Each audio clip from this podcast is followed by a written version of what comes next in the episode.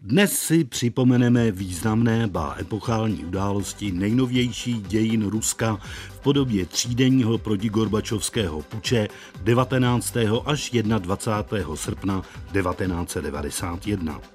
Ty totiž nadobro změnili politický půdorys největší země světa a ve svém důsledku skoncovali nejen se Sovětským svazem, ale i se socialismem jako takovým. Dobrý poslech, dámy a pánové, přeje Libor Dvořák. Téma plus.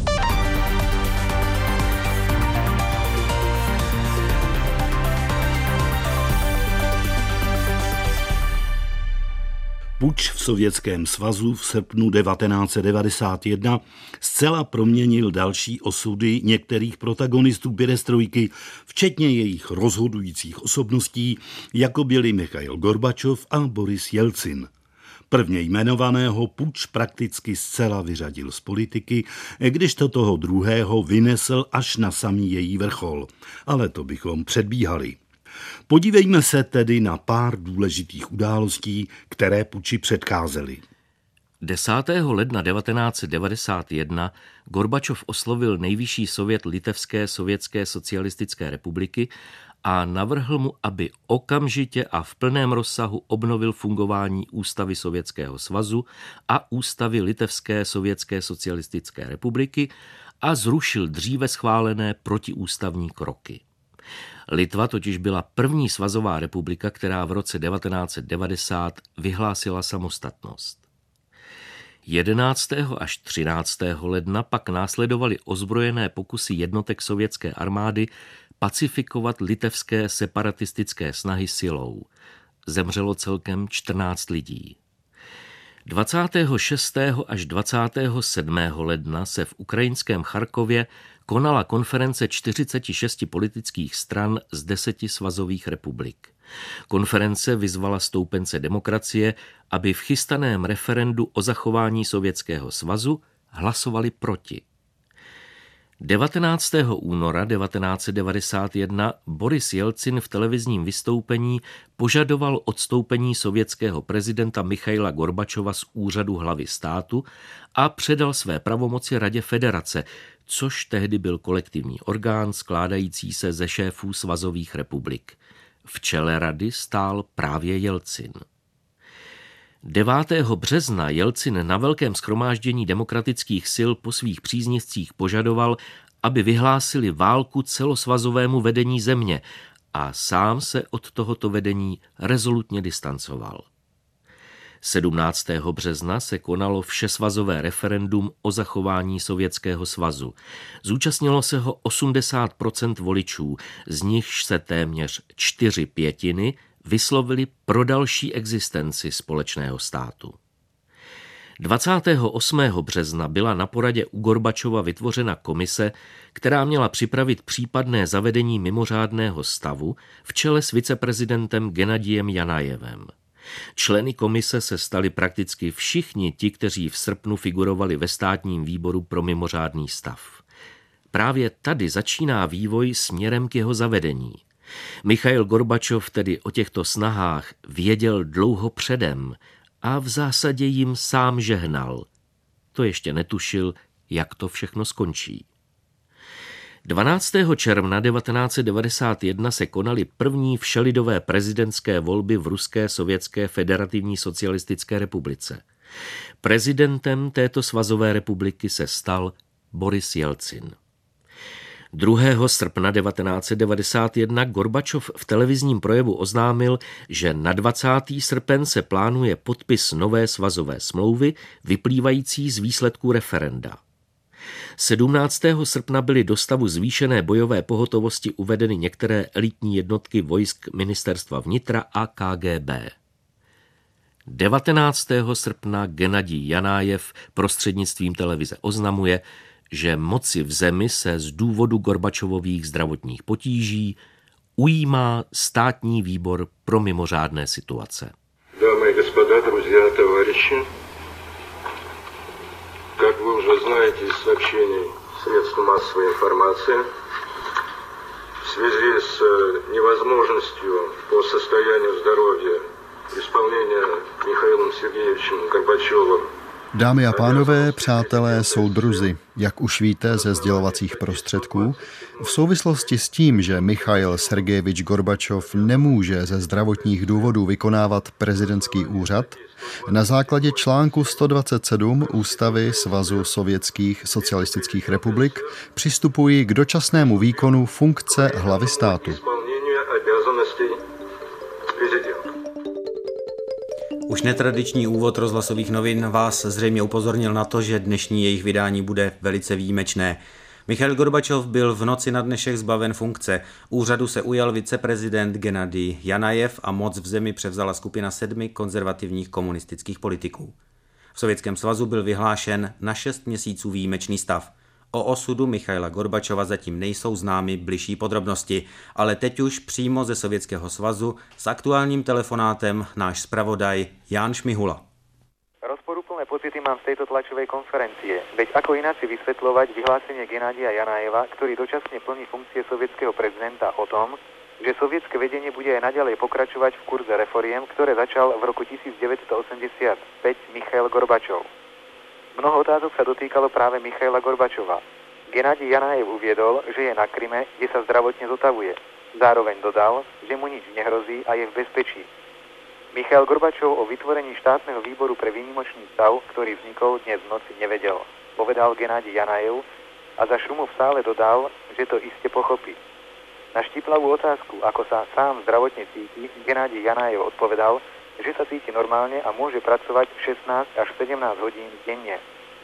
Ako je známe, vedúci predstavitelia Ruskej federácie sa dnes obrátili k ruskému národu s výzvou, ktorej označili udalosti uplynulej noci za pravicový, reakčný a protiústavný prevrat a vyzvali obyvateľov k generálnemu štrajku. Gennadij Janajev to na tlačovej konferencii ostro odmietol a výzvu k štrajku označil za nezodpovedný prístup, ktorý ešte zhorší situáciu. Súčasne odmietol myšlienku, že došlo k štátnemu prevratu a počiarkol, že členovia štátneho výboru pre výnimočný stav dodržali ústavné normy. Podľa členov tohto výboru nie je potrebné vyhlasovať výnimočný stav na celom území Sovietskeho zväzu, ale len v niektorých oblastiach vrátane Moskvy. Na otázku, kedy bude zrušený, znela lakonická odpoveď, že ak to situácia dovolí.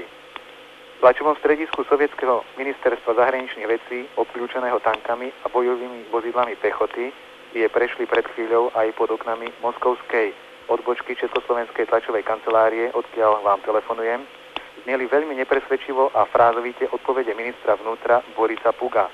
A ešte jeden fakt z dnešnej tlačovej konferencie, svedčiaci o svojskom ponímaní demokratickosti. Niektoré noviny a časopisy budú preregistrované, čo prakticky znamená, že zajtra dostalo povolenie vydat devět titulů. A teď už je tu tedy příležitost pro první sadu odpovědí mých dnešních respondentů. Na otázku, kdo stál za vznikem puče a proč puč vlastně přišel, odpovídají Milan Dvořák, Jefim Fištejn, Aleksandr Mitrofanov, Jaroslav Šimov a Vladimír Votápek. Známá jsou jména těch členů výboru pro výjimečný stav, jak si říkali, ale možná, že stojí za zmínku, co si o tom myslel zasloužilý ruský disident Vladimír Bukovský. To je ten, připomínám pamětníkům, jehož v roce sedmdesát šest vyměnili sovětské úřady za Luise Korvalána, tehdy šéfa čilských komunistů. Ale to je jiný příběh.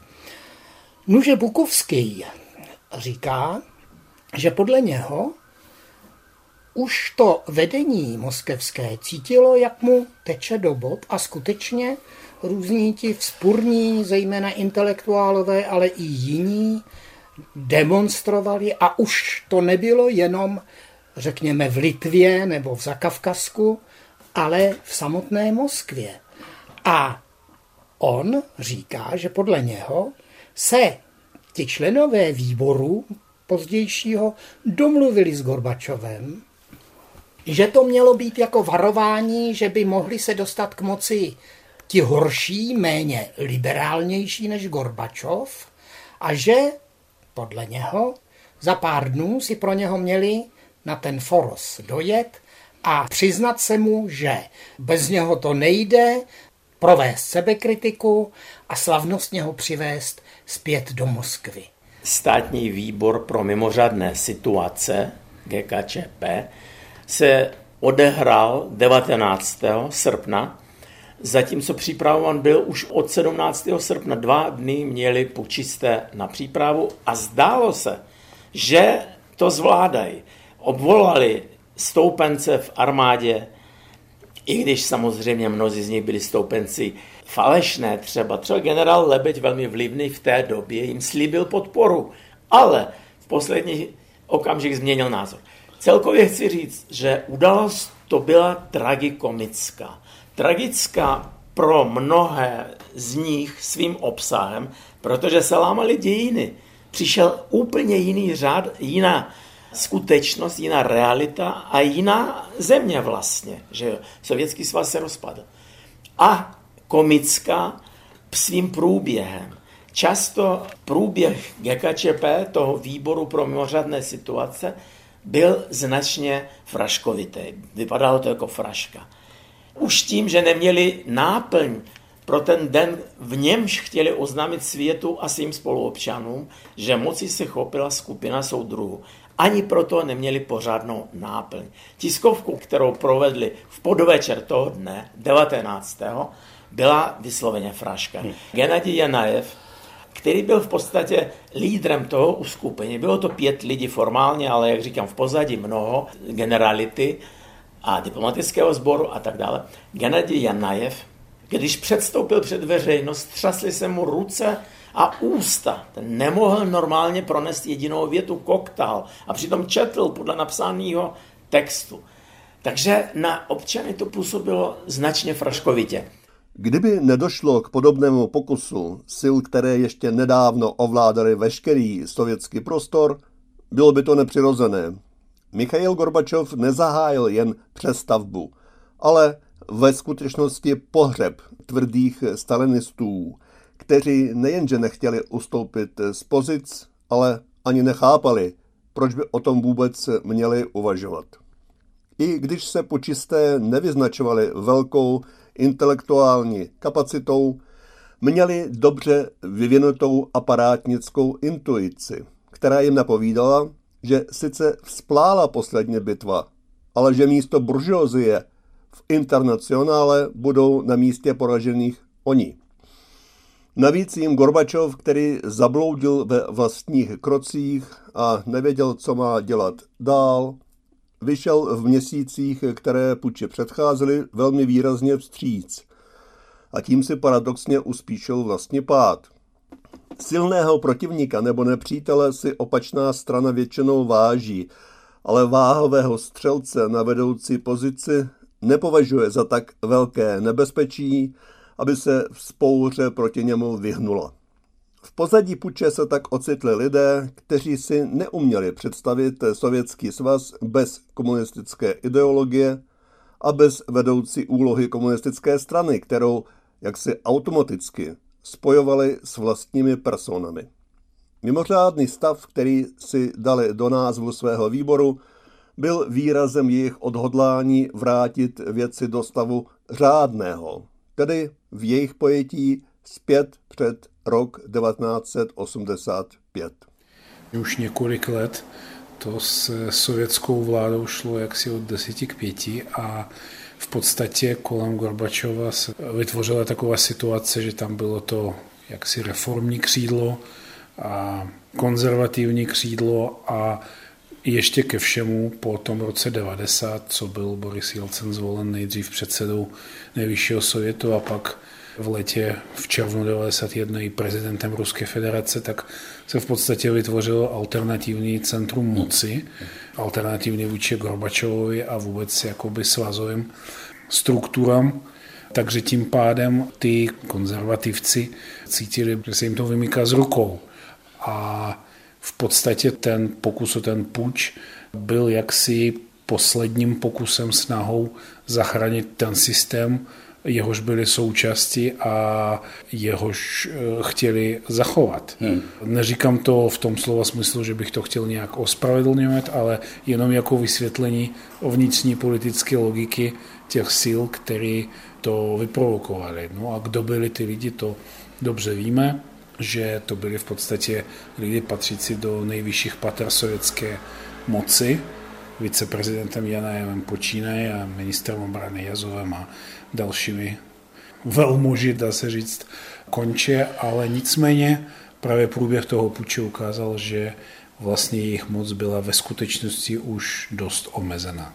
No, já jsem přesvědčený, že za ním mentálně minimálně stála celá ta odcházející elita Sovětského svazu, elitní členové komunistické strany, ti privilegovaní členové komunistické strany a samozřejmě silové struktury, kterým se hroutil jejich známý svět. Takže oni na to reagovali alergicky až podrážděně, jak by řekl klasik, a pokusili se s tím něco udělat. My to vnímáme z té naší československé nebo české perspektivy jako předem odsouzené k neúspěchu, nebo máme tu tendenci to z té naší perspektivy brát, ale já bych chtěl jenom připomenout čínský příklad a to, že oni ve velmi podobné situaci zareagovali velmi podobně. Ty právní drobnosti tam vypadaly jinak, oni ho neodstavili od moci toho reformního vůdce, nicméně šli proti jeho jasně vůli, použili ozbrojenou moc proti svým občanům a udrželi to. Takže z mého pohledu se můžu jenom tiše radovat, že se jim to tehdy nepovedlo, a, ale rozhodně bych neřekl, že to bylo předem odsouzené k zániku. Prostě podle mého názoru tam klíčovou roli sehrál samozřejmě jednoznačný občanský postoj lidí, hmm. ale také to, že si nedokázali zajistit podporu ozbrojených sil. Z hlediska těch pučistů bylo prostě asi zcela nečekané to, že Šapošníkov, Lebek, spousta dalších generálů odmítla poslouchat jejich rozkazy, že vyjádřili podporu Jelcinovi a těm demokratickým silám. Nicméně to bylo možná pro ně nečekané, ale byla to strašná chyba, asi podobně jako když demokratičtí ministři v roce čtyřicet osm podali demisi, aniž by si domluvili, jaké budou další kroky. Asi jim připadalo, že je všechno úplně jasný, co se bude dít. No a podobně to teda bylo těm pučistům, tomu G K Č P, taky pravděpodobně jakoby jasné, co všechno se stane, ale ono se to nestalo, stalo se to jinak. No a to byl konec Sovětského svazu, on právně zanikl až později, ale tohle byl konec Sovětského svazu.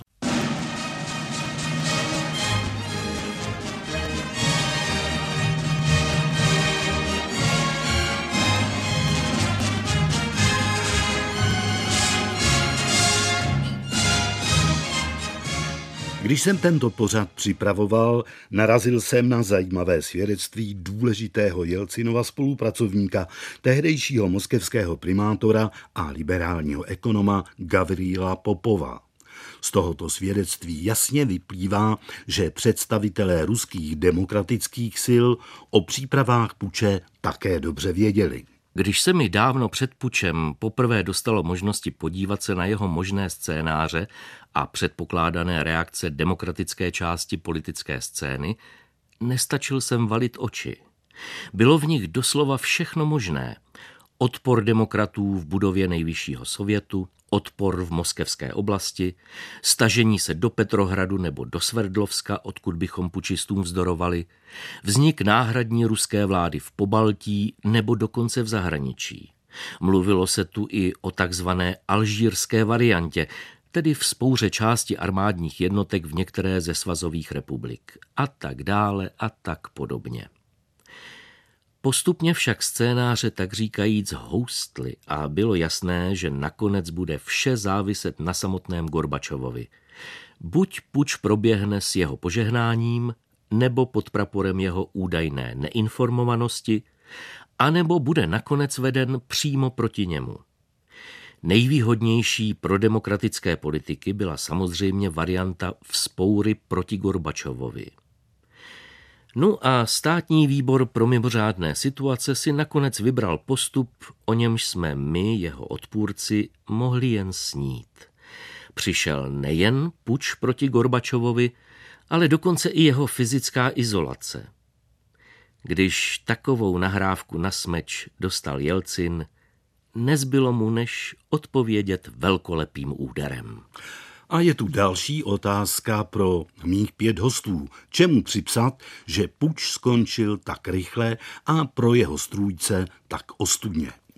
No, zaprvé se zdá, a to by do jisté míry podporovalo Bukovského teorii, že vlastně nebyli připraveni na skutečný souboj a na druhou stranu možná opravdu nepočítali s tím, že když začnou harašit zbraněmi, že se Moskvané a nakonec i lidé v jiných městech nezaleknou a vyjdou do ulic, a svým způsobem k tomu jistě přispěl mm, prezident Jelcin. Vzpomínáme si, jak řečnil z toho tanku.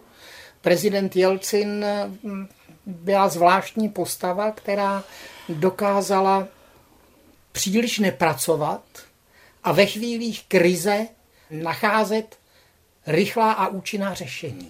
S jednou věcí rozhodně nepočítali. S tím, že obyvatelstvo, tady je vidět, jak v podstatě ta komunistická moc papalášská, jak vůbec nevěří ve svůj lid, jak pokládá ho skutečně za lůzu, naprostou lůzu, která prostě podřídí se každému. A ne, nestal se pravý opak. Statisíce Moskvanů se shromáždili kolem Bílého domu a nejenže odmítli výbor pro mimořádné situace, ale vyjadřili podporu svému prezidentovi Ruské federace Jelcinovi, který okamžik využil dokonale v podstatě. Přijel tam, vystoupil, jak Lenin na obrněný vůz, vystoupil na tank Jelcin, a všechno to jsem pozoroval s neobyčejným zájmem, protože tvořily se dějiny. A doslova během tří dnů díky obrovskému nasazení obyčejných lidí, z nich tři zahynuli při nástupu nějaké tankové kolony blíž k Bílému domu, ale když zahynuli tři lidi, už ani ty ministři obrany, jako Jázov, ani ministr vnitra, si netroufli ty lidi zatlačit do dlažby, normálně rozmačkat tankama. Netroufli si to už přece jenom. No a ve výsledku generálové, zejména moskevského vojenského obvodu, generál Lebek a jiní vlivní generálové se rozhodli, že lepší bude, když půjdou s Jelcinem, než s tou starou mocí reprezentovanou tou pětkou pučistů. No a ve výsledku, když generálové odmítnou poslušnost vedení ministrovi obrany, tak to už znamená, že ten celý pokus o převrat zkrachoval, dramaticky zkrachoval, až tak dramaticky, že většina byla zatčena, až na ministra vnitra Pugo, který prohnal kulku hlavou, protože viděl, že jeho hraje. Takže z naprostého jakoby debaklu demokracie, díky nasazení lidí, se stal naprostý triumf demokracie, který přivedl, no demokracii musíme vždycky trošku brát do uvozovek, protože je to specifická ruská demokracie, ale každopádně už to nebyla ta komunistická totalita, to, co bylo za Jelcina. Že to potom se zvrhlo, ale myslím si, že kdyby pučisté se dostali k moci, tak bychom viděli v nejbližších měsících po puči naprostý návrat stalinistického totalitního režimu. Protože nebylo možné už zvládnout tu probuzenou společnost jinak než nejtěžšími represemi. Lidi to takhle vnímali, lidi to takhle cítili, a proto šli v těch neuvěřitelných dávech na podporu své perspektivy, svého zítřka, své budoucnosti, o které se domnívali, že bude demokratická. Rozhodně v té době se to domníval každý. Puč zkrachoval ze dvou důvodů, objektivního a subjektivního. Bylo sice možné na nějaký čas zastavit procesy, které rozpoutal Gorbačov a které již nezastavitelně hnaly zemi k rozpadu a přechodu do zcela jiné konfigurace. Sovětský systém už ale objektivně nešlo vzkřísit. Vyčerpal všechny rezervy.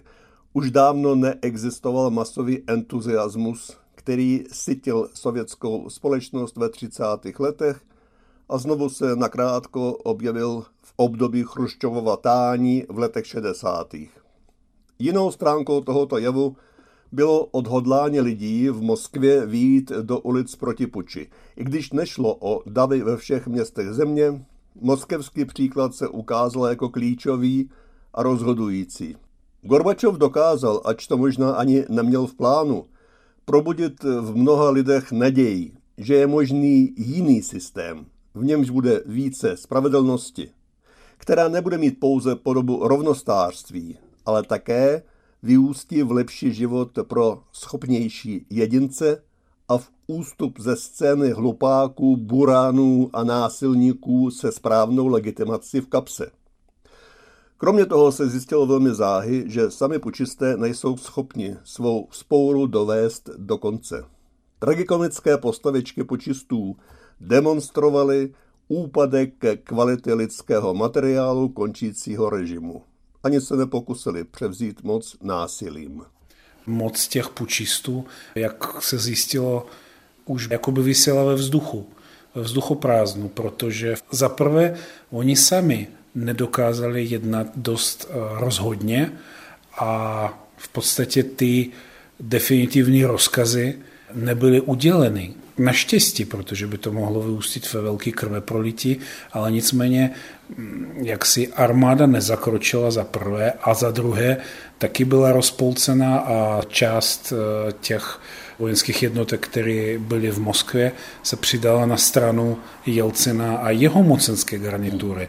Takže tím pádem se zjistilo, že systém už prostě nefunguje, že ty kolečka už jakoby se ani netočila pořádně. Takže Sovětský svaz už v podstatě v té době jaksi přestal existovat jako mocenský systém. No, protože nakonec ani nedokázali použít sílu. V okamžiku, kdy se setkali s jednoznačným odporem, tak měli na vybranou buď se tedy vzdát, což nakonec udělali, anebo použít sílu. Hmm. Já už jsem se zmínil o tom, že ozbrojené síly nebyly jednotné, ale rozhodně nestáli jednoznačně a všichni za Jelcinem. To znamená, oni kdyby měli dostatek síly, dostatek sebejistoty k tomu, aby použili tu ozbrojenou sílu, tak by to rozhodně nebylo o třech dnech. A ještě jednou říkám, Bůh ví, jak by to všechno dopadlo. Já musím říct, že v té době, že na to máme i osobní vzpomínku, já jsem v té době byl už na výjezdu, na studijním pobytu v Norsku, jak si díky revoluci se tady ty dveře otevřely, takže jsem nezaváhal a okamžitě jsem vyjel při první možné příležitosti. To ještě nebyl ani Erasmus, byl to prostě nějaký studijní pobyt.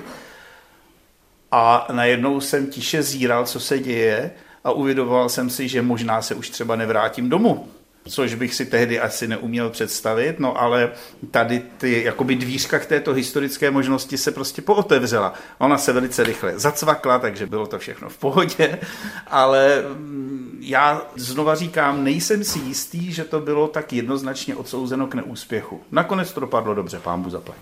Posloucháte pořad Téma plus. Zajímavé události i osobnosti pohledem odborníků a dobových dokumentů.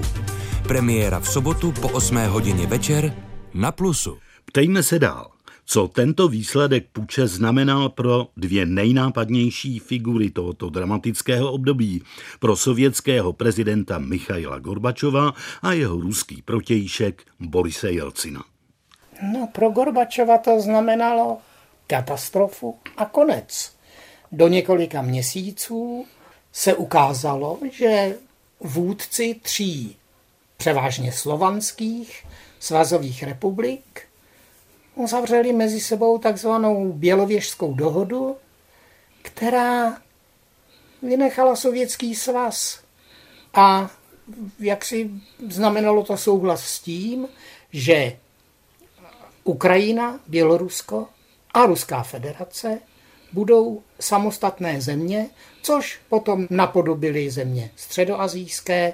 Co se týče Pobalťanů, tam vůbec není třeba mluvit. Ti už se prohlašovali za svobodné, řekněme, od začátku toho devadesátého prvního roku. A směřovali přesně tím směrem. Nebudem teď se pouštět do těch různých kliček se společenstvím nezávislých států a podobně.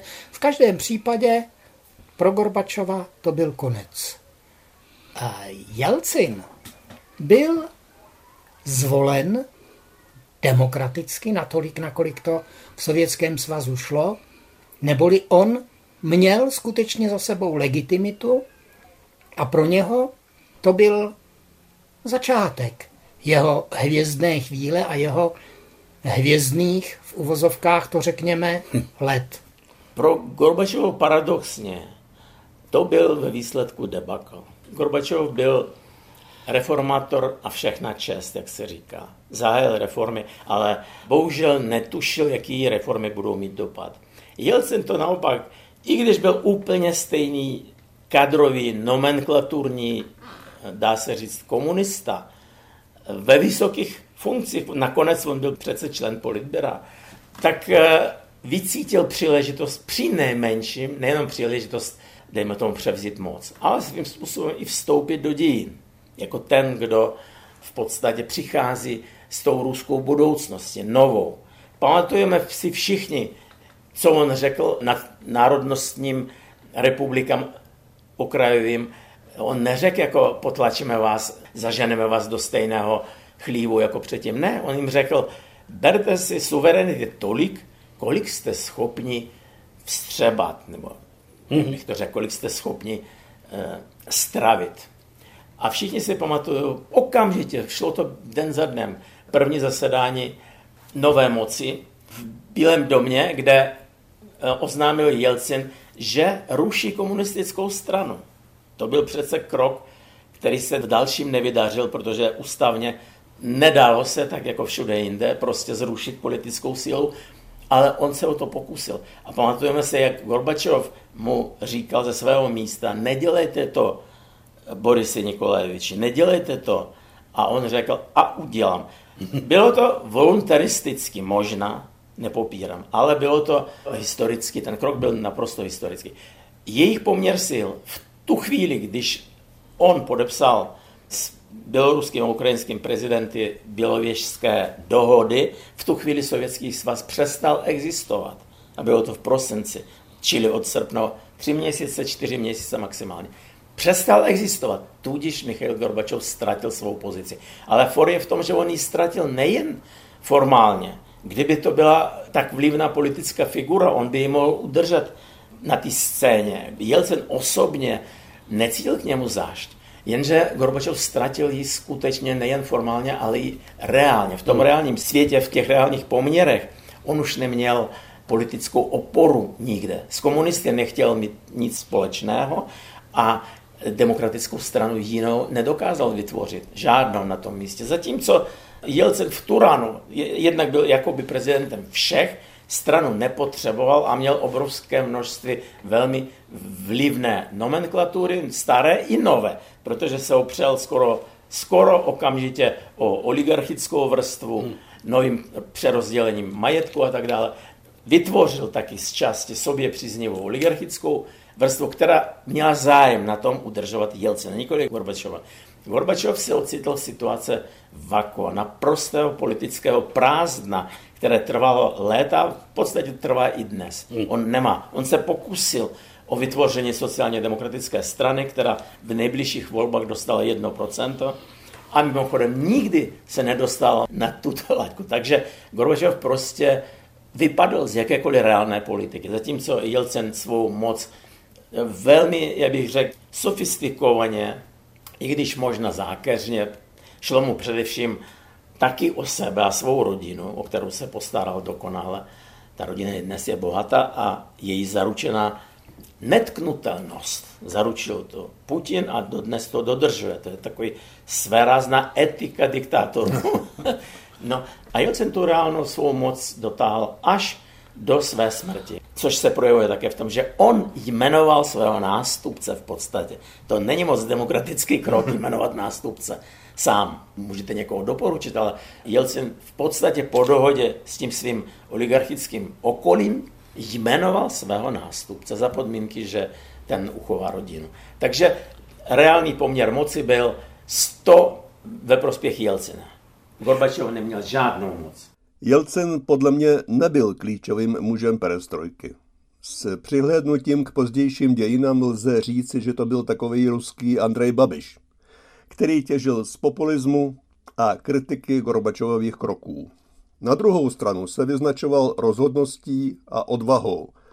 což mu umožnilo stanout v čele odporu proti pučistům. V tu chvíli bylo rozhodnuto. Jelcin už tuto devizu nikdy z rukou nepustil a podřídil všechno své budoucí intronizaci. Nelze říci, že by Gorbačovovi nešlo o moc. Jelcin však vsadil na jiný obraz mocnáře než jeho předchůdce. Gorbačov chtěl být více prezident, ale Jelcin byl car a nenechal nikoho na pochybách, že to je jeho přání a cíl. Gorbačov tedy musel záhy skončit a odebrat se z politické scény. Jelcin ji naopak z hrubosti ruského mužika a neomaleností neurozeného monarchy ovládl. I když se nevyznačoval krvelečností vůči občanským svobodám, carský image hodlal udržet až do konce. To se mu ovšem vymstilo, když začal být i svými nedávnými voliči vnímán jako car opilec a blb, nesprávný mocnář, proto musel odejít. No, začnu Jelcinem, pro něj to bylo naprosté politické vítězství. V podstatě oni ho definitivně vynesli k moci, protože to, pokud se tomu dá takhle říct, interregnum, který nasledovalo mezi srpnem a prosincem devadesát jedna, kdy byl Sovětský svaz definitivně jaksi rozpuštěn, tak to znamenalo nekonečně další zeslabování pozic Gorbačova a posílení pozic Jelcina jako člověka, který se ukázal jako lídr, který je schopen čelit tomu pokusu o převrat dost rozhodně, dost jasně a se stal symbolem toho odboje nebo odporu vůči pokusu o ten státní převrat. A možná ve skutečnosti to nebylo tak dramaticky, jak to vypadalo, ale vypadalo to opravdu jako buď a nebo, jakože volba mezi tím, jestli Rusko bude svobodným nebo svobodnějším, demokratičtějším, nebo se vrátí zpátky do toho sovětského modelu. Takže Jelcin jako člověk, jehož volba byla naprosto jasná a definitivní, on samozřejmě tím získal. A Gorbačov, protože pořád opakoval, že Sovětský svaz se dá zachránit, že v podstatě jaksi už nevěří samozřejmě komunistické ideály, ale jak si zůstává někde výrazně jako nalevo od politického pomyslného centra, takže to všechno bylo v té době nepopulární, protože existovaly samozřejmě iluze, že raz, dva a během těch příslovičných pětiset dnů, jak se jmenoval ten ekonomický program, Grigori, který vypracoval Grigorij Javlinskij a další ekonomové, Rusko se může posunout někam opravdu výrazně západním směrem k normálnějšímu životu. To se nestalo. No tak pro Jelcina to byl jednoznačný jak si, jeho potvrzení v roli vůdce, vůdce tehdy demokratické ještě opozice, ale nastupující moci, v roli vůdce Ruska nebo Ruské federace nepochybně. No a pro Gorbačova to znamenalo strašlivý zásek do jeho legitimity. Jeho právní postavení samozřejmě bylo jednoznačné, on byl zvolený prezident Sovětského svazu, ale ten pokus o státní převrat mu prostě podsekl jeho legitimitu v očích lidí. To velice zpochybnilo jeho postavení. Ten sovětský národ tehdy se skládal buď z tradicionalistů a v jejich očích tedy ztratil legitimitu, anebo demokratů a v jejich očích také ho to velmi oslabilo, protože vedle něj najednou vyrostla ta významná osoba, tribuna Borise Nikolajeviče Jelcina. Všechny jeho osobní nedostatky v té době vůbec nebyly významné, jeho závislost na alkoholu a podobné. V tom okamžiku on byl prostě lidový tribun, on byl ten chlap, který se postavil na tank a z této improvizované tribuny hájil ty ještě slaboučké demokratické výdobytky. Tu otevírající se cestu ze Sovětského svazu ven bylo krátce před podpisem svazové smlouvy, která měla přenést pravomoce na jednotlivé republiky a bylo tedy jasné, že s jeho jménem je spojen pohyb k demokracii. A proti tomu neměl Gorbačov vůbec co postavit.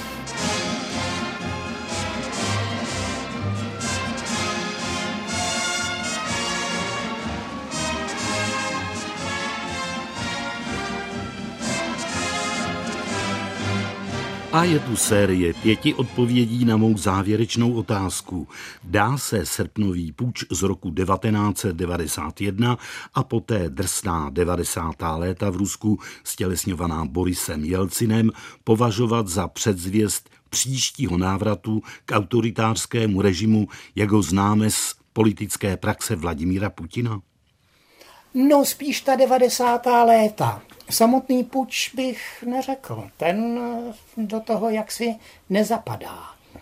Ale ta devadesátá léta, v nichž nastalo takové nevídané svým způsobem na ruské poměry, nevídané rozvolnění, nastala privatizace, která byla v mnoha ohledech nepoctivá a nespravedlivá, mnoho dalších takových věcí. Takže ve chvíli, kdy přišel Vladimír Putin, vlastně u mnoha lidí byla poptávka po autoritativním vůdci, po pevné ruce. A řekněme si, že já nejsem žádný Putinův příznivec, ale pravda je, že to vypadalo, že to největší ruské bohatství, ropa, plyn a podobně, bude rozchváceno zahraničními akcionáři, jimž ti ruští oligarchové prodají ty podniky a dopadne to jako v některých afrických zemích. Krásný příklad je Nigérie, která je velmi bohatá na ropu, ale tu ropu tedy těží British Petroleum a Royal Dutch Oil nebo někdo takový. Neboli ropy je hodně, dividendy putují do zahraničí. Takže v tomhle ohledu ta pevná ruka sehrála svou úlohu. Já si nemyslím, že Putin jakýmkoliv způsobem, jakoukoliv pomyslnou pupeční šňůrou je spojen nebo napojen, nebo dejme tomu, že je dědicem toho státního výboru pro mimořádné situace. Nemyslím si to. Věc je mnohem hlubší. Putin je synem svého národa, synem své společnosti, synem své politické kultury. Rozhodně. A ta politická kultura spíše než nějaký osobnosti, ta ho tlačila, tlačí a bude tlačit k opakování politických stereotypů, neřkůli archetypu ruské politiky, která vždy pokusí se vyzkoušit trošinku oslabit ty mocenské převodovky a paky a už krachuje a už navozuje znovu a znovu autoritářské způsoby vládnutí. Pozdní Jelcinovo období přímo zrodilo Vladimíra Putina nejen jako osobu, ale jako požadavek většinové společnosti. Jak zpívaly dívenky na estrádách v prvních letech putinovské euforie. Chci takového jako Putin, takového jako Putin, plného sil, takového jako Putin, aby nechlastal, takového jako Putin, aby mě neurážel, takového jako Putin, aby mi neutekl. Putin se nejdříve stylizoval podle těchto požadavků a později, když si upevnil mocenské postavení, se vrátil ke svým kořenům, které byly a zůstaly autoritářské až diktátorské.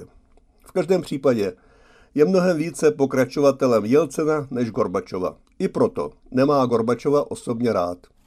To bych neřekl, protože v podstatě tam rozhodující bylo dalších několik let už Jelcinovy vlády, protože já bych řekl, že zlom, první zlom přišel na podzim devadesát tři, kdy Jelcin zakročil dost brutálně, na rozdíl od těch sovětských pučistů, vůbec neváhal použít sílu a zahynulo minimálně přes sto lidí během těch říjnových bojů v roce devadesát tři v Moskvě.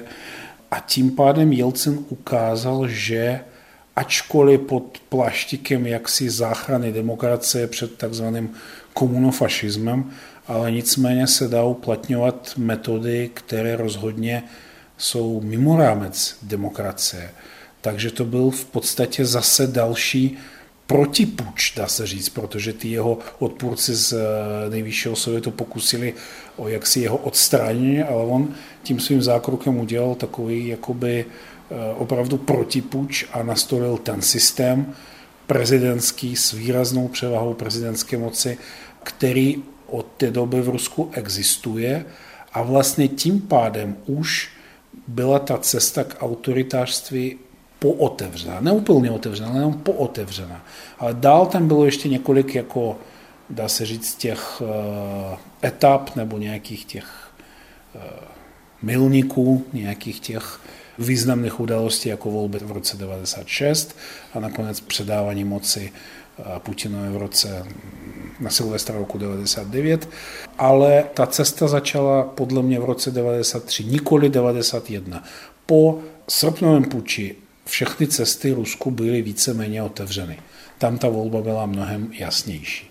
Já to necítím jako předzvěst. Já si uvědomuji, že během jeho velmi nekompetentní vlády se vytvářely systémové předpoklady pro nástup k autoritářskému režimu, ale rozhodně bych to nevnímal jako předzvěst. Naopak, všichni jsme stále doufali, že Rusko se na té cestě k demokracii, k transformaci společnosti udrží, že z Ruska se stane normální, sebevědomá evropská země, s kterou je možné dělat daily business, abych to řekl česky, která nebude škodit mezinárodnímu společenství. Jejíž elity budou svoji legitimitu odvozovat z úspěchu toho, jak řídí zem, a ne z toho, jak škodí mezinárodnímu společenství. Bohužel se to nestalo a Boris Nikolajevič Jelcin spolu s dalšími příslušníky tehdy vládnoucí elity na tom má nesmazatelný podíl a vinu. Bohužel ruské elity tehdy ten demokratizační proces vnímali jako příležitost k osobnímu obohacení a čertvem, že se obohacovali, ale oni prostě skutečně neuvěřitelným způsobem rozkrádali to národní bohatství. Tady ta brutální, prvoplánovitá prichvatizácia, jak říkali Rusové, prostě musela vyvolat odpor mezi lidmi.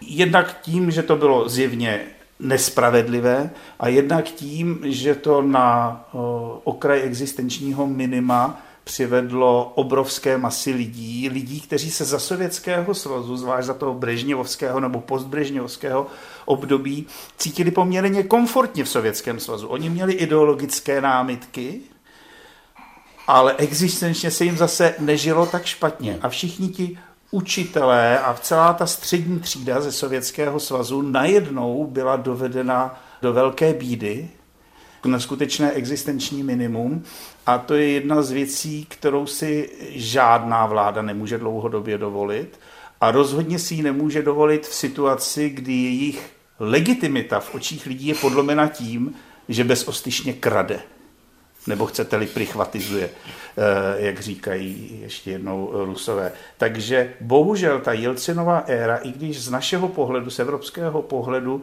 byla jakýmsi pokusem o demokracii, tam se dělo spoustu zajímavých věcí, ale z hlediska nějakého sociologického, politologického, to bylo skutečně otevření dveří pro návrat autoritativního režimu. Prostě proto, že oni tu demokratickou myšlenku vytunelovali. Oni tu možnost přechodu k demokracii vyměnili za osobní obohacení a do dneška jim to tam funguje nádherně. Ruská elita si žije sladce na úkor prostých lidí. Oni do dneška tedy velice brutálně vytěžují bohatství, suroviny. Ta společnost se nerozvíjí, ta společnost se nestává konkurenceschopnou.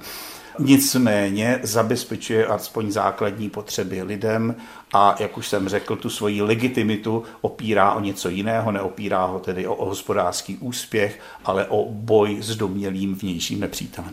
Malá překladatelská vysvětlivka. V poslední výpovědi Vladimíra Votápka se objevila v devadesátých letech velmi frekventovaná slovní hříčka prichvatizácia. Byla to výsměšná obměna výrazu privatizácia, která velmi přesně vystihovala podstatu privatizačního procesu v Rusku. Česky bychom asi řekli uchvatizace. Ale teď už jdeme do závěru, pro který jsem vybral pozoruhodné úvahy slavného ruského spisovatele současnosti Borise Akunina o povaze vládnutí v Rusku v posledním půltisíciletí. V zásadě existují dva způsoby, jak udržet pohromadě tak velkou a různobarevnou zemi, jako je Rusko. První způsob spočívá v tom, aby byla držena pohromadě nuceně, pomocí strachu. To je to, co se tady počínaje patnáctým stoletím dělalo vždy. Samotný stát, který vytvořil v patnáctém století Ivan třetí, je založen přesně na tomto principu. Nebudu to brát dopodrobna, ale existují čtyři základní zásady takového státu, které nebyly porušeny za žádného zřízení. A pokud byla některá z těchto zásad porušena, systém se začínal hroutit, nedržel pohromadě. Podívejme se teď na ony čtyři pilíře. Tyto zásady rozpracoval už Čingischán a když Ivan třetí vytvářel ruský stát, neměl od koho se učit právě kromě Zlaté hordy. Vzal si jako příklad nejefektivnějšího státního uspořádání ten vzor, který dobře znal. První pilíř je absolutní centralizace moci. Všechna rozhodnutí, ať již prvořadá, druhořadá nebo třetiřadá, se přijímají v hlavním stanu velkého chána, v jeho jurtě, a jinak to být nemůže. Za druhé, aby se s tím společnost smířila, musí být postava velkého chána posvátná, musí být sakrální a nesmí být kritizována. To je velmi důležité. Třetí bod, který je spojen s druhým. Jelikož nic nemůže být nad vůli velkého chána, ať se jmenuje jakkoliv, zda car, prezident nebo generální tajemník, musí stát tento chán vždy nad zákonem. Takový stát z definice nemůže být právním státem. Systém se neřídí zákony, které platí pro všechny, ale výnosy velkého chána. Mohou být různé, záleží na konjunktuře. A konečně čtvrtý, velmi důležitý bod. Všichni obyvatelé tohoto státu se pojímají jako služebníci tohoto státu. Jde o kult státu. Není to stát, který existuje pro lidi, ale lidé, kteří existují pro stát. Tyto čtyři zásady se v Rusku vždy dodržovaly, a to po dobu více než pět set let. Pokud se něco porušilo, stát se začínal bortit. Během uplynulých sta let se to stalo nejdříve v roce devatenáct set sedmnáct, což vedlo k absolutně drsné struktuře po vzoru Zlaté hordy, kterou vytvořil Stalin. Rozpadla se. Sovětský svaz byl k rozpadu odsouzen. Právě v něm byly přitom natvrdo přítomny všechny čtyři zásady. Jedině, že se nepodařilo je neporušit. Nyní vidíme, jak Putin a jeho okolí vytváří naprosto totéž, podle všech příznaků. A musíme uznat, že historicky jde o dost efektivní strukturu.